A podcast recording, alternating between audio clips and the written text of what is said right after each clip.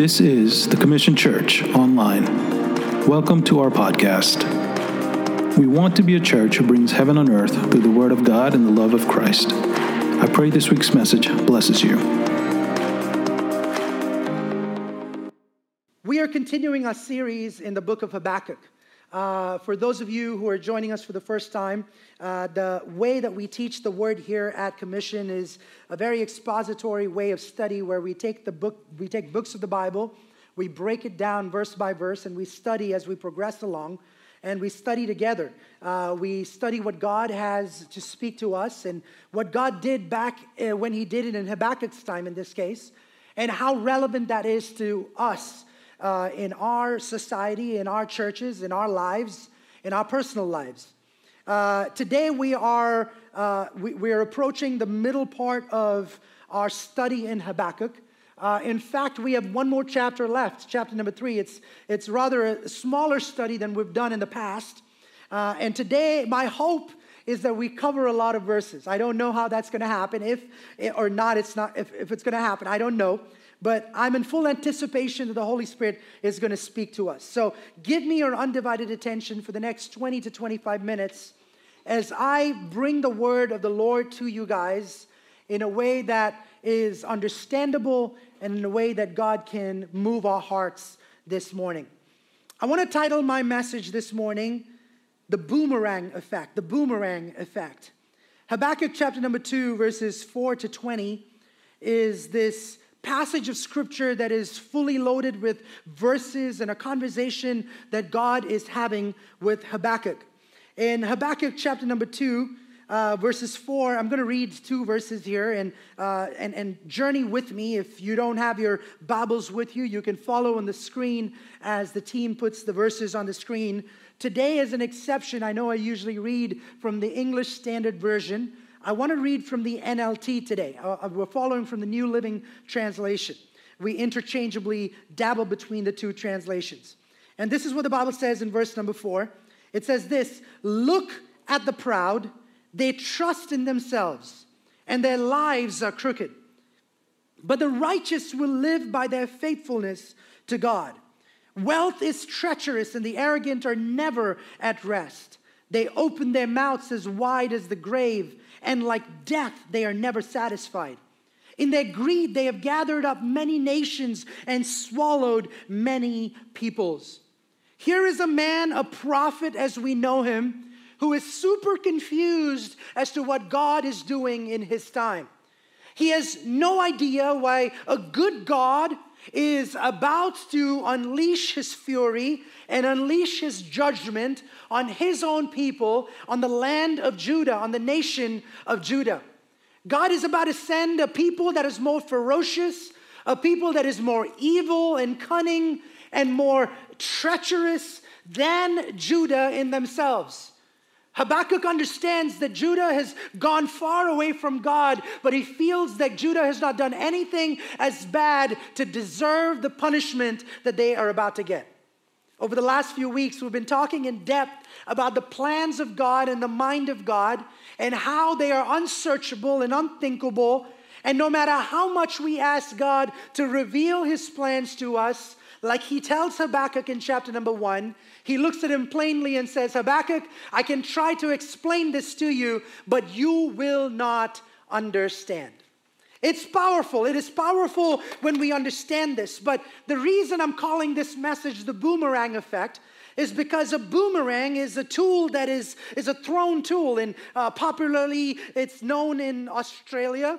Uh, it's typically constructed as this flat piece of, of, of metal or PVC or different materials that it's made out of, wood primarily and it's designed to spin about an axis perpendicular to the direction of its flight. Uh, a, a, returning boomerang, if it's designed the right way, is designed to return through a thrower. If I throw a boomerang across this room with the wind in the right manner, it shouldn't hit any of you. It should come right back to me. That's what a boomerang is. God continues to answer Habakkuk in Habakkuk chapter number two to Habakkuk's second question that he has posed before God.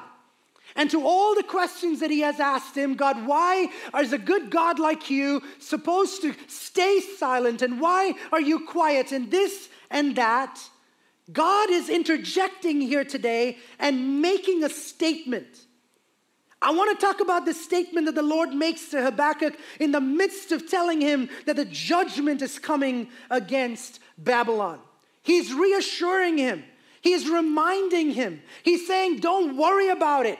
All that was meant for your evil, God will turn it around for your good. What we're about to observe in this message this morning is this ability that God has to take what is thrown at you and, and throw it out of the way and throw it back to where it came from. The Bible is very clear about that in Psalms chapter 23, where the Bible says, He prepares a table in front of your enemies. When you see your enemy coming against you, God reminds you all the time that His plans for you are bigger, His plans for you are greater. But this one phrase in chapter number, chapter number two and verse number four, which says, The righteous will live by their faithfulness to God, is the important message that I want to leave with you this morning. You know, the book, in, in, if you go through the book of Genesis, through, the, through, through Leviticus and Deuteronomy, Moses gives us 635 laws, otherwise known as the Mosaic Corpus.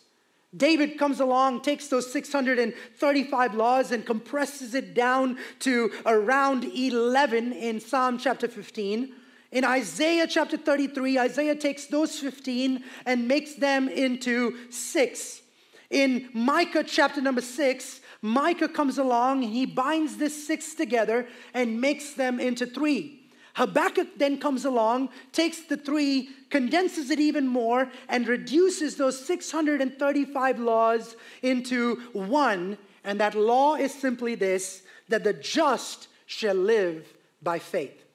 You know, the verse is usually translated, the righteous shall live by his faith. You probably know this verse by in that way. This is a verse that all Christians know. It's, an, it's a verse that is very fundamental and very crucial to our theology as Christians and as believers. But because of one word in the Hebrew, this verse could just easily be translated as the just shall live because of his faithfulness. Not the just shall live by faith, but the just shall live because of his faithfulness. Now, I want to draw you to this word that is used in the original Hebrew. The word emuna is both faith and faithfulness. Why is this important?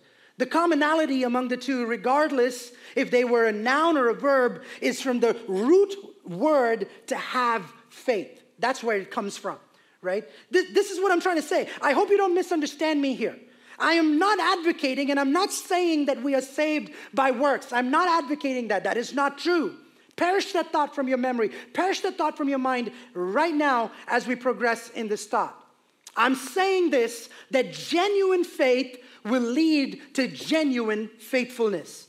A person that has put their genuine faith in God and if their life has been transformed and changed by the genuine faith that they have placed in a life changing God, that in turn will move and, and move that person into a life of faithfulness.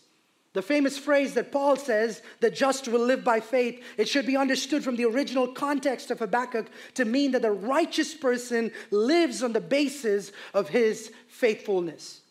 Here's the thing Habakkuk's statement is made clear this way The righteous, right? I want you to follow with me. The righteous, who are the righteous? The ones that have faith in God will live. The righteous will live, be protected, be sustained, right? God will protect you, God will sustain you, God will keep you by faith. What is by faith? By demonstrating a faithful trust in God and His promises. That's the easiest way to break down this verse. The righteous shall live by his faith does not simply mean that he will claim to have faith and do nothing about it. It's very important for the Christian that has faith to operate and walk and talk and function in his faith. This is, uh, this is important for us to understand. On the contrary, right, if he has genuine faith, then he will demonstrate genuine faithfulness to the God that he, ha- that he claims to have faith in. My question to you today is Are you a person of faith or are you a person of faith that translates into faithfulness? It's so important for us to understand both these terms. You cannot be faithful unless you have faith in a person. You cannot be, a husband cannot be faithful to his wife unless he trusts his wife and unless he has faith in her and he puts himself in her arms. And a, a wife cannot trust the husband, vice versa. It's, it goes hand in hand. Our relationship with God is just not based on faith, where we say, Lord, we trust you, but God gives us the ability to test that faith time and time again. Every single day of our life is an opportunity for you and for me to be faithful to the things that God has called us to be. My question to a lot of us in this room is how many of you just call yourselves people of faith, or do you exercise that faith and say, Lord, I am not just a man and a woman of faith, but I'm a person that is faithful in everything that I do and put my mind to? And in this faith and faithfulness, the Bible is saying that you shall live. This verse is quoted several times in the New Testament, encouraging God's people to have faith in Him. This is the great book. You know, this the, the, it's, it's, a, it's a great book. This, this book of Habakkuk is this great book that talks about what faith really is. Because as we see, Habakkuk is in this midst of a great struggle with his own faith, where he's saying, Lord, I know I'm a prophet, I know I'm a child of God, but I can't understand God because circumstances are telling me otherwise. How many of you have been in those situations where your circumstances defy faith? How you cannot look at your circumstances with the right mind and say, I can trust in God at the same time. He is, his faith is being jettisoned at this moment. His faith is being rocked at the moment. There are Habakkuk sitting over here questioning God and asking God about his faithfulness, about his goodness, because your circumstances and your situations, it could be your financial situations, it could be your, your, your, your relationships, it could be your family, it could be your finances. I don't know what it is, but it is in direct conflict with what God says you are or you should be. But here's the thing, right? The struggle is because of one thing and one thing alone. It's because of this phrase that we always use I can't see it. I can't see it. If you can see something, it's so much more easier to trust in that thing. But here's the thing faith lives not by what it sees, but, what, but, but by what it does not see. Am I talking to somebody here? The, the unseen is what fuels faith. Faith without the unseen is dead. You cannot say that you have faith, and you cannot, in the same sentence, say, I have to see it to believe it. Faith is about looking at God and saying, God, you have given me the ability to rest in your arms, to say, you know what, I don't need to see it to believe it. I don't need to touch it to believe it. The faith that you put in God is his ability to see his goodness, see his love, see his faithfulness, even through the uncertainties. The answer of God that we're about to study deals with Habakkuk's frustrations, it deals with his fears, and, and, and, and, this, and this question that is raging in his heart is Would God leave the guilty in Judah and in Babylon unpunished? This is his question. Would the righteous be consumed with the wicked? This is the encouragement that in the day of turmoil and destruction, the righteous person, he, God is looking at him and saying, no matter what your situation is, the righteous person will always live by faith. How do we live by faith in the midst of a world that doesn't make sense? God is about to break it down for Habakkuk. God is about to dissect this piece by piece. And he says, Man, I want to, here's a statement I want you to catch, right? Faith lives not by what it sees. I, I said this earlier, and I want you to catch on to this because this is going to be crucial going into this message. Faith lives not by what it sees, but what it does not see. See, here's the thing. From the from from their the beginning of their spiritual lives to the end of our spiritual lives, those who are right with him trust him, right? We live by faith. That's how we, that's how we live our Christian lives. Faith will end at death. Do you know that? Like this faith that we put in Jesus Christ, it'll end at death. Why? Because faith will give way to sight at that point in time. We will see him as he is. What that's that's exactly what I long for as a Christian. That's what you long for as a Christian. There is an expiry date for faith. And for the faithful, the faithful will not have to have faith anymore because when his eyes close and when her, her, her breath finally comes to cease, they enter into the glorious presence of Almighty God where they see this God face to face. And when their faith is translated into this reality of saying, man, this person that I put my trust in and put my faith in is standing face to face with me. Just like Jesus in the garden embraces a God that is always in control. You know what the meaning of the word Habakkuk is? Embrace, to hold tight. Just like Jesus looks at, at, at, his situation and says, God, I don't want this, Lord. Take this cup of suffering away from me. But yet, he embraces that God is sovereign and God is all powerful and God is seated on the throne and nothing will ever change that.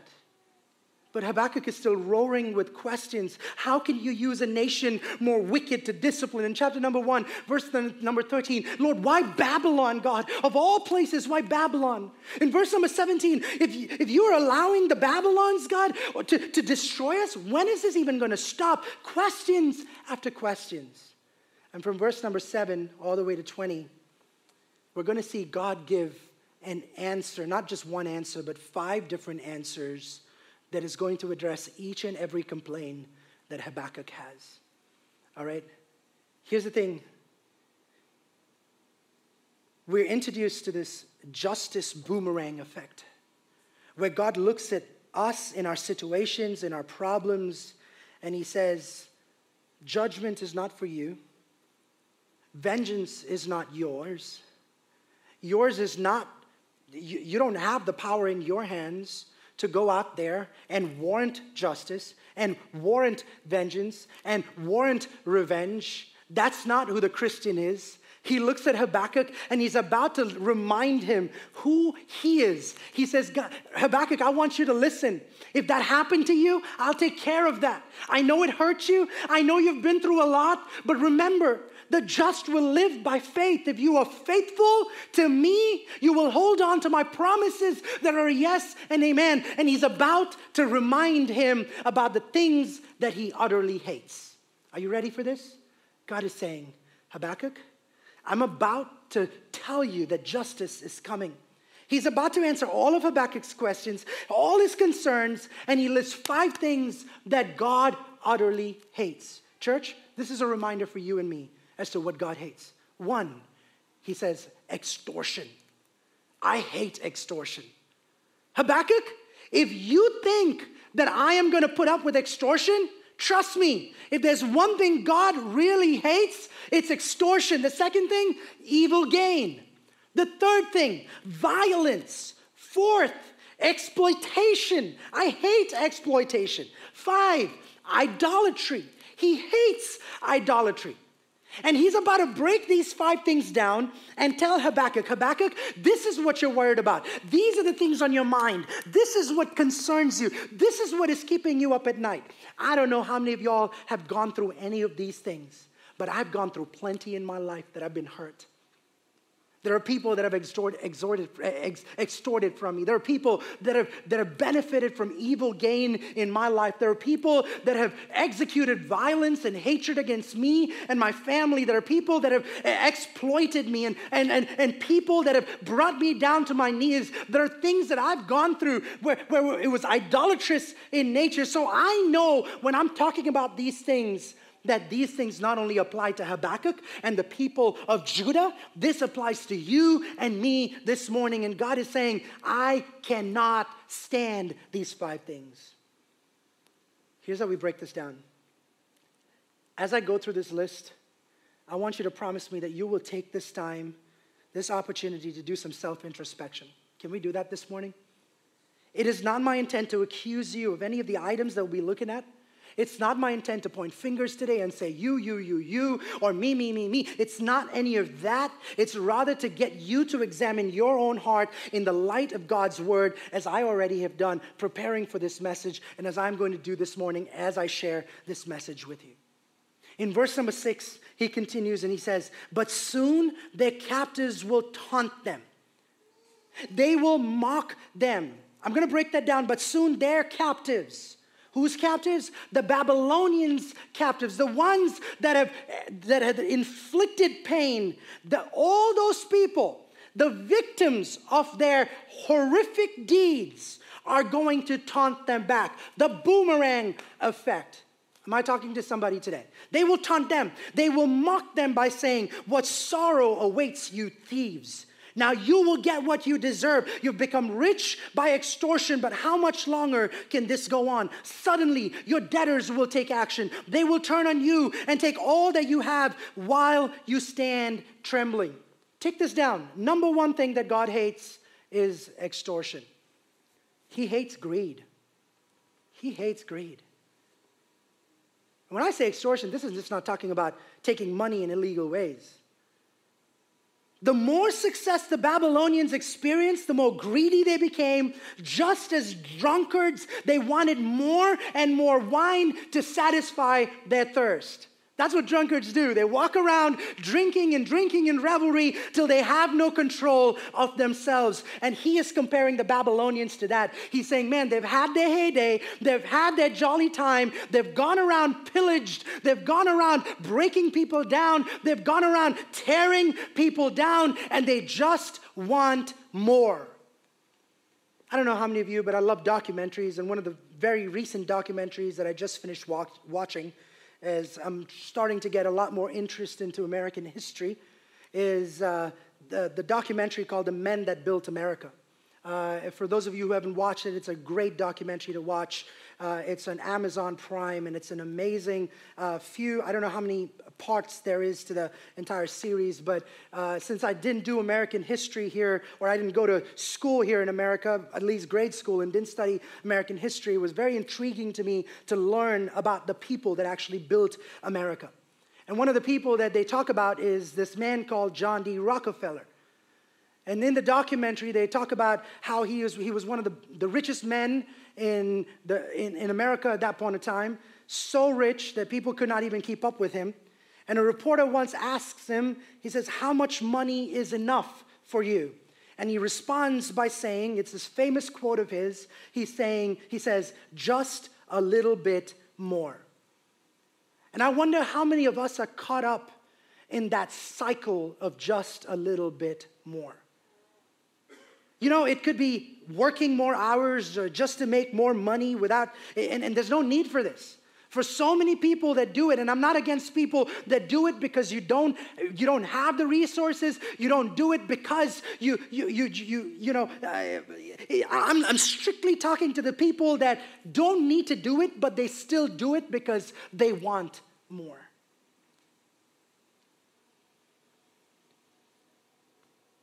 It doesn't matter if it's taking time away from your wife or your family or your children just to make that extra buck. People will still do it because just a little bit more.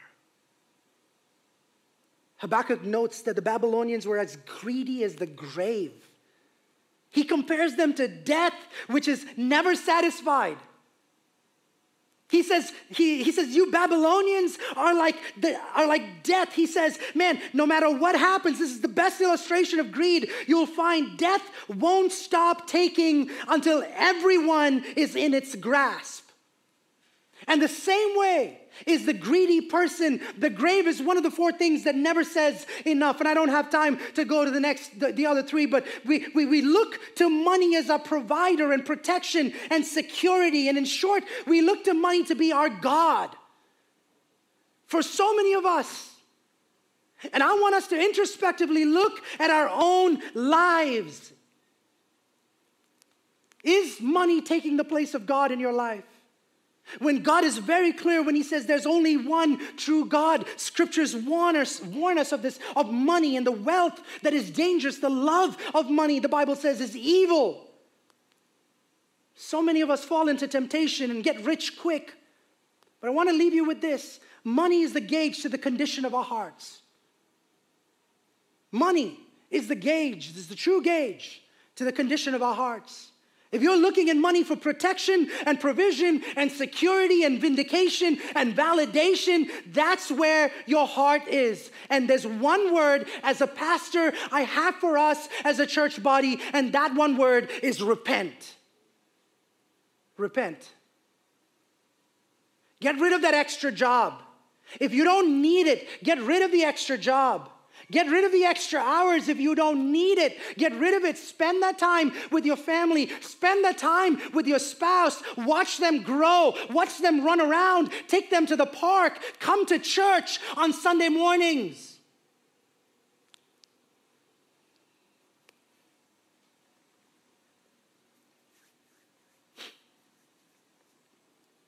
In verse number nine, the Bible continues and says, What sorrow awaits you who build big houses with money gained dishonestly?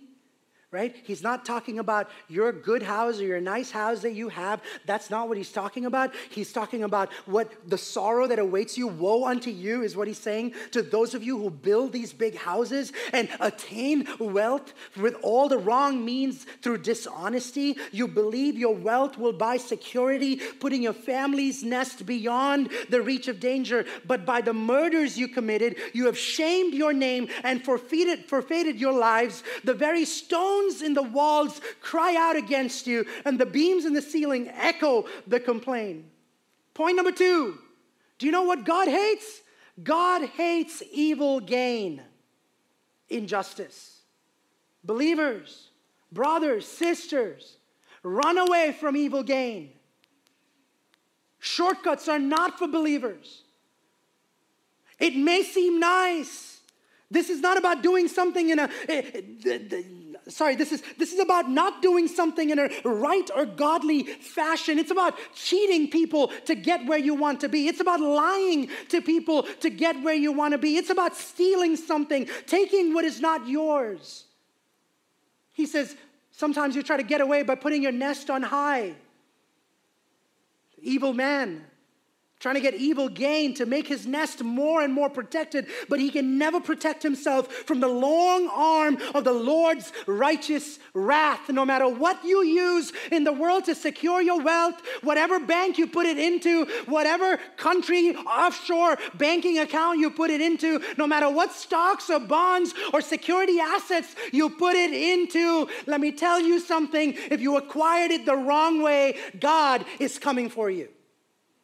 I'm sorry if this bursts your, your, your prosperity gospel theology that you have, but I'm not that kind of pastor. I will tell you what the Bible says, and the Bible says God hates evil doers.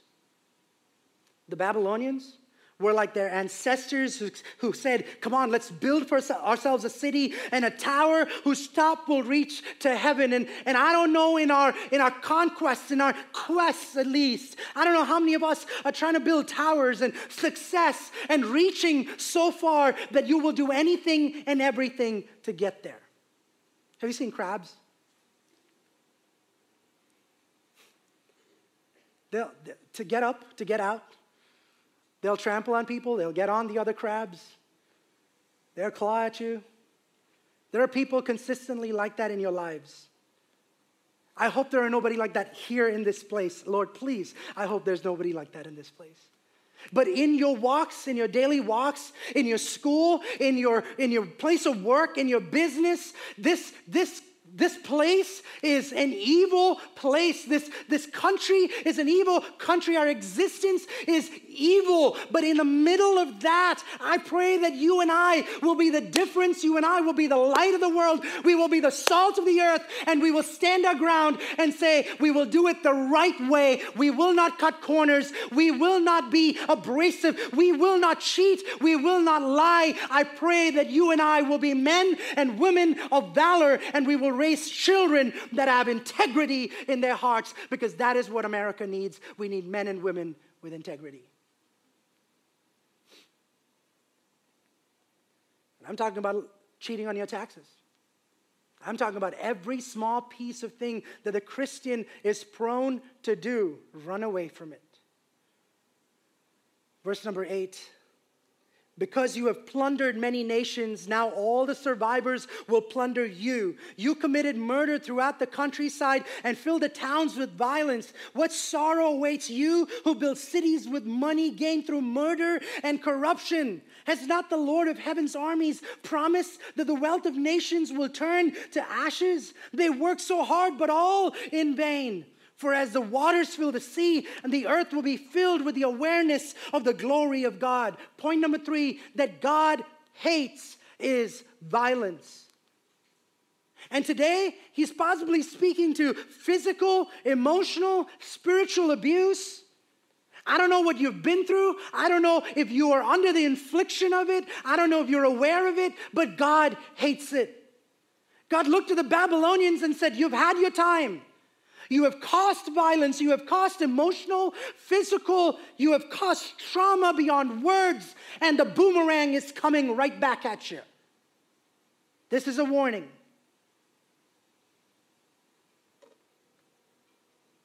It could be gossip, it could be slander, it could be using of the word of God for selfish purposes, it could be using, you know, it, it, could be being abusive, like I said earlier, slapping, hitting, it could be beating a spouse, beating a child, and you're probably looking at me and saying, Pastor, who does that? You will be very surprised. And I, as a pastor, have to pastor this moment into encouraging some people today to honor the people around you.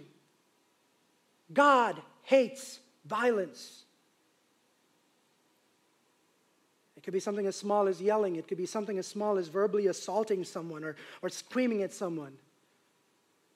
But today I pray that everything that causes us as the body of Christ to be violent will be put down. And he's looking at Habakkuk and saying, Habakkuk, you complained about violence? You watch what's going to happen. I'm going to take care of these people. I will retribute. Don't worry about it. He's promising him and saying, just watch what's going to happen to each and every person that violated you. I am assuring you this morning, church, if there's anybody sitting over here that has been through some kind of violence in your life, it could be emotional trauma. It could be physical trauma. It could be physical abuse. It could be mental abuse. And you have no idea why it happened to you. And you have no idea why it continues to happen to you. My God is not quiet. He does not turn a blind eye. He does not turn a deaf ear. Your tears and your pain and your suffering and your cries are heard by God. And when He sees it fit to stand up for you, He will stand up for you. Until then, He will give you courage. He will give you strength to outlast the storm. Somebody needs to hear that today. Somebody sitting here, somebody watching online needs to hear that today. You were not destined to go through abuse. I bind, I rebuke abuse that you have been through in your life in the name of Jesus. In the name of Jesus, I, I, I, I, I rebuke it. In verse number 15, the Bible says, What sorrow awaits you who make your neighbors drunk. You force your cup on them so you can gloat over their shameful nakedness. But soon it will be your turn to be disgraced. Come drink and be exposed. Drink from the cup of the Lord's judgment, and all your glory will be turned to shame. You cut the forests of Lebanon. Now you will be cut down. You're destroyed by the wild animals. So now their terror will be yours. You committed murder throughout the countryside and filled the towns with violence. Point number four that God hates is exploitation. Christians should never exploit other people. I'm talking about inhumane, insolent behaviors. I'm talking about treating people disgracefully. And God says, man, it's going to come back to haunt you. That Babylonian spirit that comes up inside the church sometimes. I've seen it way too much in my life where the evil spirit takes over people and they, they, they exploit people. I don't know how many of y'all have been taken advantage of. There are some people over here that are being used as a doormat I pray that God will give you wisdom to stand up for yourself and pray over yourself and declare over yourself. And today, if that's you, if you feel that you're being manipulated a lot, if somebody is using you a lot, there is freedom from that. And it comes by coming to the presence of God and saying, God, I don't know my value in you. I want to know you in a deep and a personal way. He created you in His image. You have value. You are not meant to be a doormat. You are not meant to be abused. You are not meant to be used. You are formed and created in the image of God. You have worth. You have value. The Babylonians had behaved like a man who gets a woman drunk so she will lose her self control and he can then exploit her lack of self awareness. How many of us have been in situations like that? Where after the fact we come back and we're like, man, what did I just do? To please people will allow them to walk all over us. To be friends with people will allow them to walk all over us. To be on good terms with people, to hold on to a job, to hold on to certain title, you will allow people to walk all over you. And just like the Babylonians had made their neighbors drunk, so the Lord will give them a cup of judgment that would make them drunk. And I want, I want some, somebody to listen to me closely. If you are that person who is in the shoes of the Babylonian, who has taken advantage of people, repent before the Lord. Repent before the Lord because God hates those who step on others. Because Babylon's violence, this ethical and moral injustice, it's going to come back to cover them because, because he because Babylon has, has rapaciously stripped Lebanon of its vegetation, of its animals. Man, I've, I've been through so many situations where I've seen the hand of judgment come upon people, where they have destroyed careers. I've seen individuals that have walked into people's homes and marriages and broken them apart for selfish gain. I have seen politicians rage against one another scheme against one another. We see that in our political circles every single day. I have seen pastors fall. I have seen leaders fall. I have seen people in leadership fall time and time again because somebody accuses them, puts them down unjudicially. Exploitation is something that God hates today. In verse number 18, the Bible says, What good is an idol carved by man or a cast image that deceives you? How foolish to trust in your own creation, a God that can't even talk. What sorrow awaits you who, who say to wooden idols, Wake up and save us. To speechless stone images, you say, Rise up and teach us. Can an idol tell you what to do? They may be overlaid with gold and silver, but they are lifeless inside. Point number five, and my last point today God hates idolatry. He detests idolatry. Ezekiel speaks of idols of the heart. What are the idols? And I don't want to get into the depths of each one of these things, and that's why I'm breezing through these. It could be just about anything. It could be money, it could be position, it could be power, it's just, I'm not, I'm not talking, when we talk about idols, I'm not talking to anybody that has like this idol in their pocket that's, that's filled with gold. That, that'd be weird if you, if you did have that like carrying around. That's, that's not what I'm talking about. If you're sitting there saying, oh, I don't do idols, that's not what I'm talking about. It, it, we break it down to this. It could be money. It could be position. It could be power. It could be a job. It could be sex. It could be hobbies, sports, affection of all sorts. If it is guiding your life and it's the basis of your decisions, that could be an idol today. And after saying all of this stuff, what does God's justice look like? What is God saying? When God's time comes, God is reminding the people of Judah and He's reminding Habakkuk, when my time comes, I will deal with those that needs to be dealt with to make sure that I bless you. My time is perfect, is what God says. What happened to Babylon? After all that stuff that they did to the people of God, after all the murdering and after, after all the pillaging and after all the ransacking that they did, after all the conquering that they did, Babylon only lasted as an empire for 70 to 80 years. This powerful nation that could not be brought down by a person, by a kingdom, 70 to 80 years. They were defeated in the year 539 BC. If you go now to Google Maps and you type out Babylon, it will take you to a bunch of sand and ancient, ancient ruins. Type in Babylon in Google, it will put you pictures of utter, utter dismay. It will, it will, it will shock you. to see nothingness. Nothingness. Everything that God said will happen, happened. He said, when you throw a boomerang, you better be assured that it's gonna come hit you right back. Because God has a way of looking at the people that put you down and saying, I am the lifter of your head. No matter what you go through, though you walk through the valley of the shadow of death, I will not put you down. God says, I will be on the other side. He does not give you anything that you cannot contain, you cannot handle. If He takes you to it, He will take you through it. He will give you the courage and He will meet you on the other side. Like the video we watched, God doesn't say that you will have an easy life. That wasn't a part of the promise. The part of the promise was, I will be with you even till the end of time. No matter what you're going through today, the thing that you and I need to hold on to is this faith that He has told us that His grace is sufficient for us.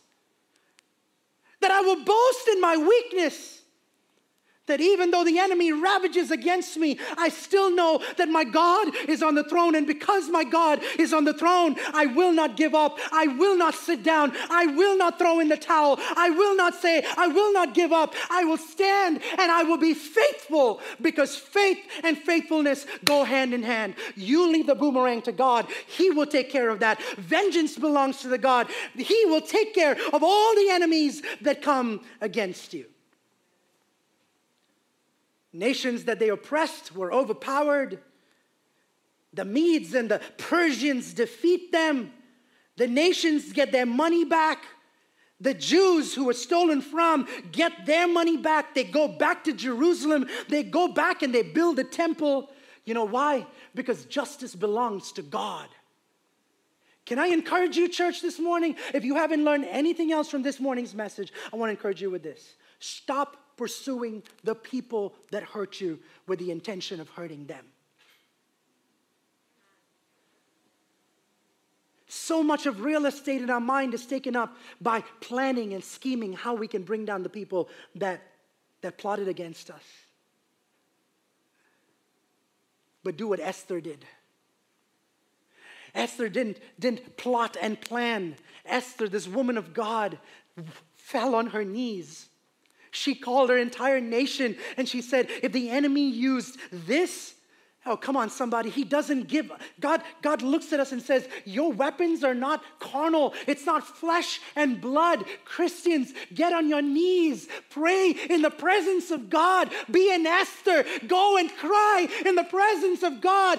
Go, say, say, Lord, here are my complaints. Here are my prayers. Do what Daniel did. Even when they persecuted him, he still opened up his windows. He didn't cuss them out. He opened up his windows and he prayed so that they saw that his weapons were not off the world. His weapon was from the Lord. And the weapon called prayer is all that you need in the middle of adversity to hold on to and say, Lord, I will be faithful in your promises. And my weapon is prayer today. Oh, Jesus. Justice belongs to the Lord. Stop wasting your time scheming the fall of other people. Let it go. I feel like singing, let it go. Let it go, y'all. It's time. Some of us are holding on to stuff from 15 years ago. I know it hurts. I know it is painful. I know that person walked out on you. I know you were abused. I know that that marriage failed. I know that there are issues that you're going through in your life. I know you lost that money. I know they betrayed you. I know they stole from you. I know that your family went through unthinkable stuff, but let it go because the vengeance belongs to God. And in His time, He will take care of your enemies, He will take care of your problems. You just learn to be faithful in and through it all. Stay faithful. John, would you help me out? Worship team, would you get ready? So, what should you do? Let me close with this. I know we went slightly over time today, so bear with me, please. What should we do? Verse number 20. Simple. What should you do? He says, but Habakkuk is coming to his, his senses here, and he's this, this is beautiful. He says, But the Lord is in his holy temple. Let all the earth be silent before him. What should you do? Have the awareness that God is on the throne. I say this and I don't say this casually. The Christian needs to understand and know that no matter what is going on around them, my God has not taken a break from his throne. He still is in control like he's always been in control. Your eyes may not perceive it. Your mind may not be able, to fathom it. You may not be able to understand, but God is reminding you from His throne. If I told you, you wouldn't understand. But in the middle of that, the promise is hold on. Grip tight, ride the wave, because the God that called you to it is faithful. And he knows what he has told you, and he knows his word, and he knows his promise. He wrote it for God's sake. And he said, Man, I know what I wrote. And I am not human that I will that, that I will lie. No, I don't know what you're used to. And I don't know the people that have deceived you and put you down and disappointed you. But I ain't one of them. I am true to my word. So, A, what should I do? I should know that he's on the throne. He's in where, where, he belongs, in the, in the holy temple. Let all the earth be silent before. Simple. Stop allowing your mind to raise 100 miles an hour. Goes back to what we talked about last week and the week before. Be silent. How, brother? How? It's easier said than done. See, this conversation is about to end abruptly. The second answer to the second question is about to end so abruptly, this awkward ending, as, as God's position changes to saying, hey, this is what I'll do. Here's, here's what you should do be silent. The NIV, the NLT says, be silent. The ASV, the ESV says, keep silent. The message translation says, quiet. But the word in Hebrew is this word called haka. Haka. And it's actually more forceful, much like the English word hush. Not shh, it's hush. It's pretty forceful.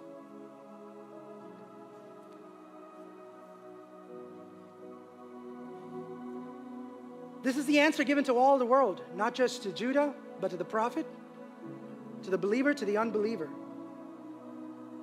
The question and answer portion of the program is concluded, it's done with. And the prophet who thought that God was silent is himself silenced by the Almighty God. It's amazing when you come to the realization that God is on the throne, you can't help but say, okay, God, I don't got this. You got this. It's amazing what can happen when you take the pressure off yourself and learn to trust in Jesus. It was important that they were told to hush because there's so much going on, there was so much noise. The priests were performing sacrifices and other rituals in the temple, and, and, and, they, were, and, and, and they needed silence in the presence of God to usher in Yahweh's presence. The noise of the questioning prophet and the, agon- uh, the agonizing of people, the chattering of pagans before their idols, all of this noise, God looks at them and says, Hush, just quiet. For Habakkuk, the message was clear stop complaining, stop doubting. God is not indifferent to sin, He is not insensitive to suffering. The Lord is neither inactive not impervious. He is in control. He's in his perfect time. Yahweh will accomplish his divine purpose. Habakkuk was to stand in humble silence, a hushed expectancy of God's intervention. And in your noisy world that you live in, where you're unable to pray and focus in on God, without this music blaring from their cars or, or, or the beat of, of, of the, ba- the bass vibrating in your vehicle. Horns blaring at you in traffic. Even many church services are marked by more noise than quiet reflection sometimes. In the stillness of the night, Sometimes in the quiet of the three o'clock in the morning hour when God awakens you, when you're unable to sleep and you're wondering why, ta-da, God's saying, I want to have one-on-one time with you. That's not when you should run to the doctor and say, I can't sleep. Give me some med. No, no, God's like, bro, this is me, you time. Come on, let's do it.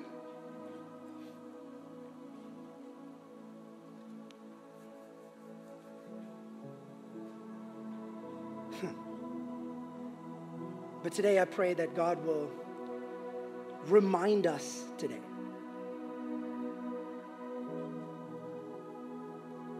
that He is on the throne. And because He's on the throne, you don't have to worry. Would you stand up to your feet this morning? Ironically, here's what's going to happen.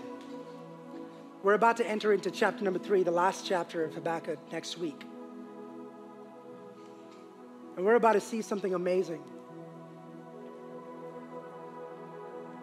It's this command of silence, the hush, that's about to provoke praise.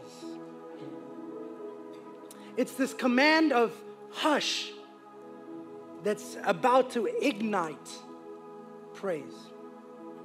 In chapter number three, you're going to see this amazing declaration, this turnaround that Habakkuk is going to take when he reminds himself that God is a faithful God. Today, as we pray, as we get into the presence of God, we want to spend some time in prayer. Thank you for listening. We love bringing you the word on so many different platforms. We are so thankful for what God is doing in and through us. We'd love for you to subscribe so you don't miss out, and don't forget to share this message if it has blessed you.